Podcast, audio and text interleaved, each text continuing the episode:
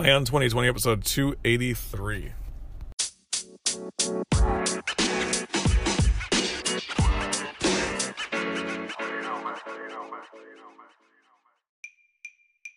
Have 2020 vision with Eye on 2020, your source for the news and events in the lead up to the 2020 presidential election. I am Ray Eaton, and I will keep you up to date daily until November 2020 with a libertarian perspective on the candidates and their policies, along with the news.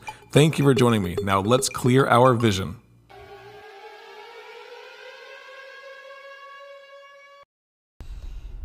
I feel like I'm in the Twilight Zone. I really do. I'm sure all of you guys do too. Everyone that listens to this show. Uh, most of you guys are probably slightly critical of the lockdown, if not fully critical of lockdown.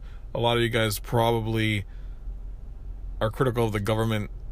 You know the way that the government has responded to this, the inadequacies of the government in the initial response of it, and then also the inability for government to I mean, prevent the spread, first of all, uh, keep it from coming in the United States, first of all, which they said, I mean, I heard this back in, I don't know, early February, probably middle of January when they first started talking about the coronavirus, because I started following it right around that time. I remember I went to about middle of February, I had gone to Snowshoe, West Virginia, and we were just going up there for a snowboarding trip.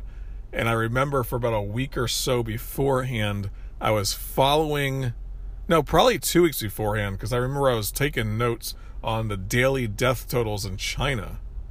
And during that time, I had heard a couple of news, like a couple of news articles, or read a couple of news articles, or maybe I saw it on the news or something. I'm not sure exactly where I saw it.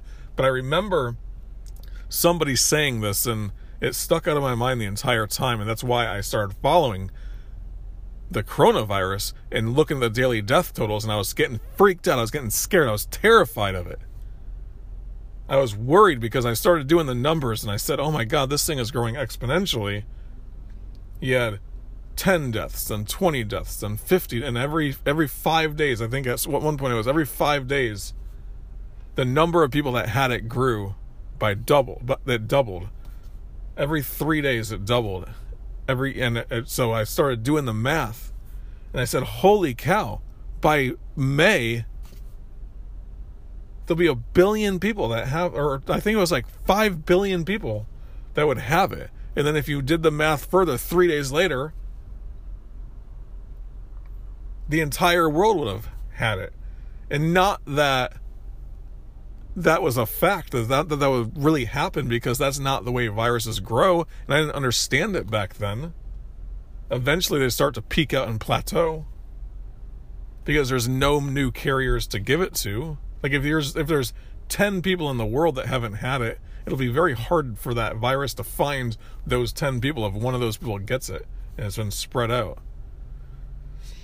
So ultimately not everyone in the world will get it 50, 60, 70% of people in the world would get it before you start to completely plateau in that sense. That's but that's um what I was thinking in my mind. I didn't realize that I didn't understand vi- you know the way that viruses spread. But I started following this thing. I guess it must have been the end of February because it was the week or on the 14th is when we left. 14th of February is when we left for Snowshoe. I remember following it for about two weeks or so before then. So end of January, I, am listening to somebody talk, and I remember it was specifically if someone was talking. So I must have been watching a news article on a news channel of some sort, and this person said that it's a virus, and it's a airborne virus. It's one that's spread through coughing, one that's spread through microbes, aerosol microbes that go into the air and catch somebody, and then that's how it would be spread. And she said it was a female. I remember that now too. And she said it's almost impossible to stop the spread of a virus like that. An easily transmissible virus that spreads through the air. It's not the AIDS virus. You don't have to have, you know, you could catch it just by walking by somebody that coughs in your face. You can catch it by touching something that someone else touched that had the virus and then putting that into your mouth. it's easily transmissible. They didn't know how easily transmissible it was at the time. But I was freaked out. I was terrified. I was scared. I started following it every single day. I started keep taking notes. I started taking notes on it. How what was the numbers? The exact number of people that had the virus. That's what I was looking at. Every single day and I started following this thing and I was like terrified. It was the twilight zone was happening to me then. The twilight zone was happening to me that to then and it's just like every day since then. I mean, it's and it wasn't until about the beginning of March is when you really started hearing it hit America. I think we had like one or two cases in Seattle by the mid February. They didn't really discover it in New York yet. There's a couple cases in Seattle. There's a couple cases of I think they remember the first community spread case was in California then I remember when I got back from the trip, you started hearing like the first case in South Carolina happened. And then by about the beginning of March or middle of March or so, West Virginia was the last holdout, the last place where there had been no cases yet. And it wasn't about cases, it was about testing to see who would have it. But we've been living in the twilight zone since then. And for me, and I don't know what for you guys, I don't know when you started following it, but it seems like we've been living in the twilight zone that amount of time. It's almost May now, and we're dealing with this thing still. It's absolutely insanity to me. It really is. So on 213, I'm looking at the numbers now. On 213, I put in the 45,000 people had been tested for it. And that was the first, second, third, fourth, fifth. That was the yeah, that was the 14th entry that I took. So it was uh, right at the end of February is when I put the right at the end of January is when I put that first login. At five thousand people had the coronavirus, and that was in China, Wuhan, China. Then seven thousand, and nine thousand, and twelve thousand. So in three days it had doubled, and I just started doing the math, and I took it out, and it just terrified me. And I remember the first episode I dedicated to the coronavirus was right around the middle of March. And even then, I was terrified of the virus. I was worried that, I mean, you look at the numbers, and I was just thinking to myself, how is, how are people going to survive? Because you start looking at the mathematics of it, and it was like a 7 to 10% death rate in China. But I didn't realize it was just the people that were tested for it. It's not like the Ebola, where with the Ebola, you have a 10% death rate, 12% death rate, or something like that, or maybe even more than that. But if you have it, you can't spread it that easily. So if you have it, you know you have it. It's just not someone walking around with it that doesn't really know that they have it. They know about it pretty quick. So with this, you have people that are asymptomatic, people that don't know that they have it. Just like with the cold or the flu, you might have a very mild cold or a very mild flu. You're never going to go to the doctor for it, so you're not going to get tested for it. But I didn't take those things into account until after I did that first episode. I think it was, if you go back, you could listen to it. It's around March 12th or March 15th or so. My first episode that I dedicated specifically to the coronavirus. And I was terrified. I was looking at the numbers. I was freaked out. But then by the next, that was on a Monday. On that Thursday, I started doing a lot of research trying to figure it out. And I realized it was a capacity issue. The coronavirus was a capacity issue. The reason why you need to flatten the curve is because it's a capacity issue. You have to flatten the curve because you don't want to overload the hospitals. And they were wonder they were thinking in their minds at the time that this was going to go nationwide and that all the hospitals would be because they were thinking 2.2 million deaths I remember thinking to myself, what? So you have a million beds at the hospital in America, and they're expecting 10 million people that needed hospital beds and 2.2 million deaths. That's what they were thinking at the time. That's what the common wisdom was. That was what people were thinking. And I said, if this is a capacity issue, you just got to increase the capacity, double the capacity, triple the capacity, bring the capacity up to 5 million beds. You can make that happen across the entire nation somehow, some way. Have doctors' offices that do it. That was what I was thinking at the time. But those numbers were not right. Those numbers were overestimated. Those numbers were not well thought out. Those numbers that they made decisions about the American public to shut down hospitals except for using it for coronavirus cases, to shut down businesses, to shut down our economy, to tell people not to work, to tell people to stay home, to pe- tell people to stand in place in San Francisco and other places in New York, and then it went on to the entire nation almost to tell people to stand in place or they're going to get arrested. Those are those things were based upon faulty numbers. 2.2 million deaths. 7 to 10% death rate depending on where you're at, mortality rate. Those are faulty numbers. We know those are faulty numbers because we know that way more people have had this virus than just the people that are tested. You've had 6 million people tested in America. You've had a million people so far as of today. You've had a million people that have had a little bit over a million people that have had it. You have 60,000 deaths. So that's a 6% death rate of people that get it. But they know that way more people than a million people have had it because 25% of them are asymptomatic. So you could turn that number into 2 million, maybe? One and a half million? I don't want to get the math all done up wrong. But you could say that's the case. We're looking at millions of people that have probably had this thing. Millions of people that probably had this thing. And the, they get the numbers wrong originally. And they're not thinking about it now. They're not changing the course of action. They're not changing the plan on what they're going to do next.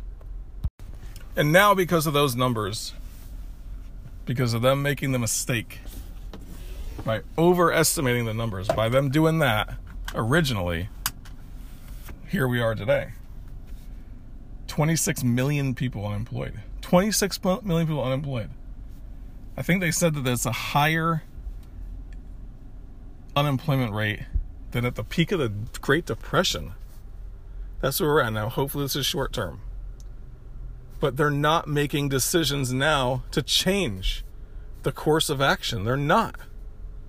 No one's reevaluating this thing. There's a few states that are reopening and things like that. But the people have already been terrified. The people have already been scared. The people in their mind, they still think 2.2 million deaths. They still think 7% death rate. There's no person up at top in leadership in America that are saying a true story. There's no one taking the lead and saying, hey, listen, it's not the death rate that we thought it was. It's not a complete death sentence. I had a, I was le- reading comments on the local news station on their Facebook page from one of the articles that they put about going to the beach. And someone says, I ain't going to the beach because I ain't, I ain't going to have no death sentence. Like, that's what she put. I'm thinking to myself, I looked at her picture and I'm like, you're probably 30 years old. That's not a death sentence. But that's the mentality that people have. And if you read these comments, just subscribe subscribe to your local news channel's Facebook page. Just like it and follow it and look at the news articles that come out and then look at the comments and you'll see a different group of answers than what you would see on the Eye on the Empire Facebook page. Subscribe to your local news channels and then when you look at their posts. Just look at all the posts. Look, look, when they put a news article, just go down and look at their posts and just read through them, and you'll see just how ignorant the population is about this. How these people don't understand the true nature of this virus. But we're not going to win the argument when people are just when there's nobody at the top saying it but they're not saying anything because I don't know. Actually, I don't know why they're not saying anything. I don't know why the politicians aren't taking the leadership on this thing and saying, "You know what? We've reevaluated the numbers and this is this is this." The only thing I can think of is it's not a conspiracy, guys. I'm not saying anything about a conspiracy. The only thing I could think about, the reason why it is, is because the politicians have nothing to lose by continuing with the status quo because the people are terrified. The polls come out 85% are in favor of lockdowns, 85% are in favor of continuing the lockdown. And if you read the news articles and read the postings, 70 80% of the people are still okay with being locked down. They're still okay with collecting an unemployment check. They're still okay with that stuff. And because they've incentivized people to stay home and not do anything. So people are still okay with that stuff. So it's not politically advantageous for a politician to come out and say, let's get back to work, let's open up the economy. This thing isn't as bad as we initially claimed it is. Yes, it's still bad. Yes, people still die. Yes, we need to be careful. And yes, we need to tell higher risk people to stay home. We need to counsel them to stay home. We can't require it, but we can counsel it. We could tell people to be a little bit more careful when they go to restaurants. We could tell people to maybe not go to the sporting events and the concerts that you wanted to go to this year. But if you want to, you can. We're not going to tell you no, but make better decisions. And especially if you're over 60, over 55, make better decisions. Yes, it's not politically advantageous for the politicians to do that, so they're not going to. But why isn't the news media doing anything? I have no idea. That doesn't make sense to me either. YouTube, there was one dissenting voice that made a big impression on me. And when I re- when I watched the video, it was that it was that Dr. Erickson video. And I watched the video and I knew the numbers were a little bit off. And that's kind of been disputed and stuff like that, but the numbers they were using were off, like the 0.03% chance of dying from the virus. I think it's I think their numbers were off because they were extrapolating from the entire population of people who were being tested, and then they were extrapolating for that. They were saying like 25% of people that are tested are tested positive. So you extrapolate the numbers out to the entire population. You have 4 million people in Texas or in California that have had it. And then by that, you can say 0.03% of people die. But the death rate is not done. That wasn't a fixed number. You can't extrapolate until 10 years from now or five years from now or whenever the virus goes away what the actual death rate is from this thing if anything, that would be like a max number of people that would have it in California is 4 million if 26% of the people that come in and get tested have it. But those are the people that are coming in and tested that, and you know that the testing is only done to people that are high risk, or in this case, now maybe more recently, they're trying to test more and more people. But in the initial stages, it was only people that absolutely, absolutely had to be tested. So we're looking at that situation and I'm looking at those numbers. And they did make some valid points though about staying home, about this is not okay for people to be cooped up in their houses because they're losing their natural immunity. Like this is a recipe for disaster down the road. You're washing your hands, you're over washing your hands, you're over sanitizing, you're killing the good bacteria and the bad bacteria, but the good bacteria help you to protect your body from different things. Like they made some very good points, some very, very good valid points, and those are the numbers. Those are the points that I took the most. And also that we shouldn't be locking people down. Like that was that was the points that took it. But the numbers have been disputed that he uses use that's fine. But if they're going to use those numbers that are bad numbers, the original numbers that were used to lock down the entire country were bad numbers too. So what we as libertarians need to do, what we need to be doing, is getting out there and giving good numbers, giving good common sense answers to these questions. But there's no leader that's in, out there doing it. Doesn't seem like to me. Because it's not politically advantageous for them to do it. It blows my mind. It drives me crazy. It makes me upset that we're destroying people's lives over something that, if you took the road to Sweden, you would have less, you would have probably just as many deaths. They don't have a higher death rate than anywhere else in Europe, really. They're not being, they're, they're not destroying their economy. They don't have a higher deaths per million. They don't have a higher mortality rate. They're doing testing. They're counseling people to stay home. They're giving people good advice to stay home and things like that. But they're not out there arresting people for going kayaking, arresting people that are out and about. They're not doing that stuff. So to me, I just think we need to be on a different path and no one's talking about it.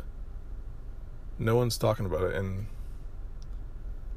all I see, I mean, I drive around, you see restaurants, you see nail salons, you see different businesses that are shut down, boarded up. I mean, it's going to be a nightmare. You listen to Peter Schiff and he'll give some really good good details on the things that can happen. Like you have he was talking about with businesses shutting down, with businesses that can't stay in business, with mom and pop shops that have to shut down, like the the commercial real estate is going to go down in value because of that.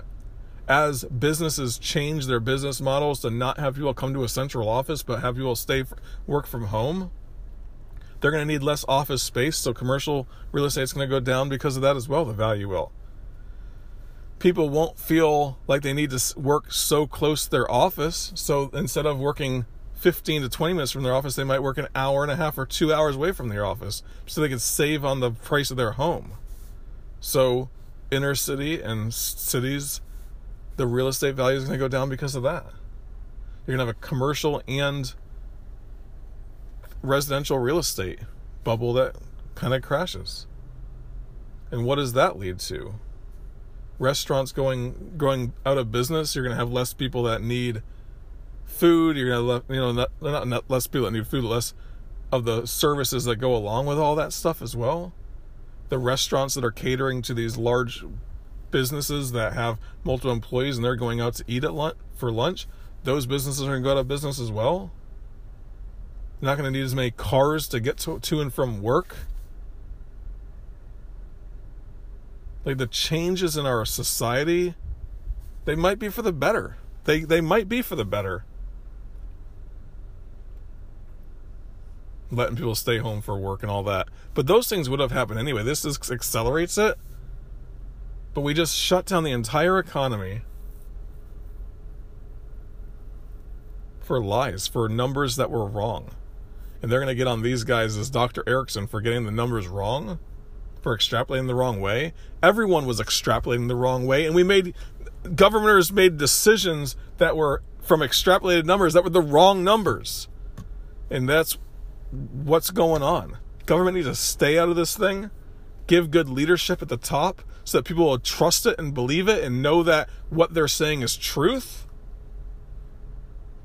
When you force, you get more force in return. When you force people to do one thing, they push back. And that's what people are doing now. They're pushing back. You're seeing it in the States. They're pushing back on their government. People are going to distrust their government even more now.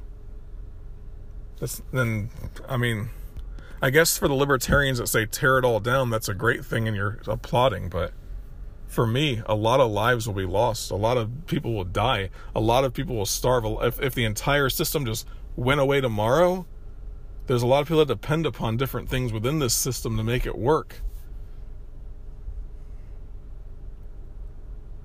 So anyway, that's I mean I wanted to bring up this Erickson video because that's like the biggest video that's out there right now and there's a lot of people that are t- passing it around and now YouTube took it down. And that's the last point I wanted to make is they took that video down. YouTube took that video down saying that they violated their terms of service and all that. And I do not I'm not one of those people that thinks that YouTube has to follow freedom of speech. I don't think they have to follow the First Amendment, the Second Amendment, whatever. That doesn't matter. They're protected to do what they want to with their business. That's true. But that's not a good business model to follow, not allowing freedom of speech. Now they're considered an editor, they're editing their content and all that.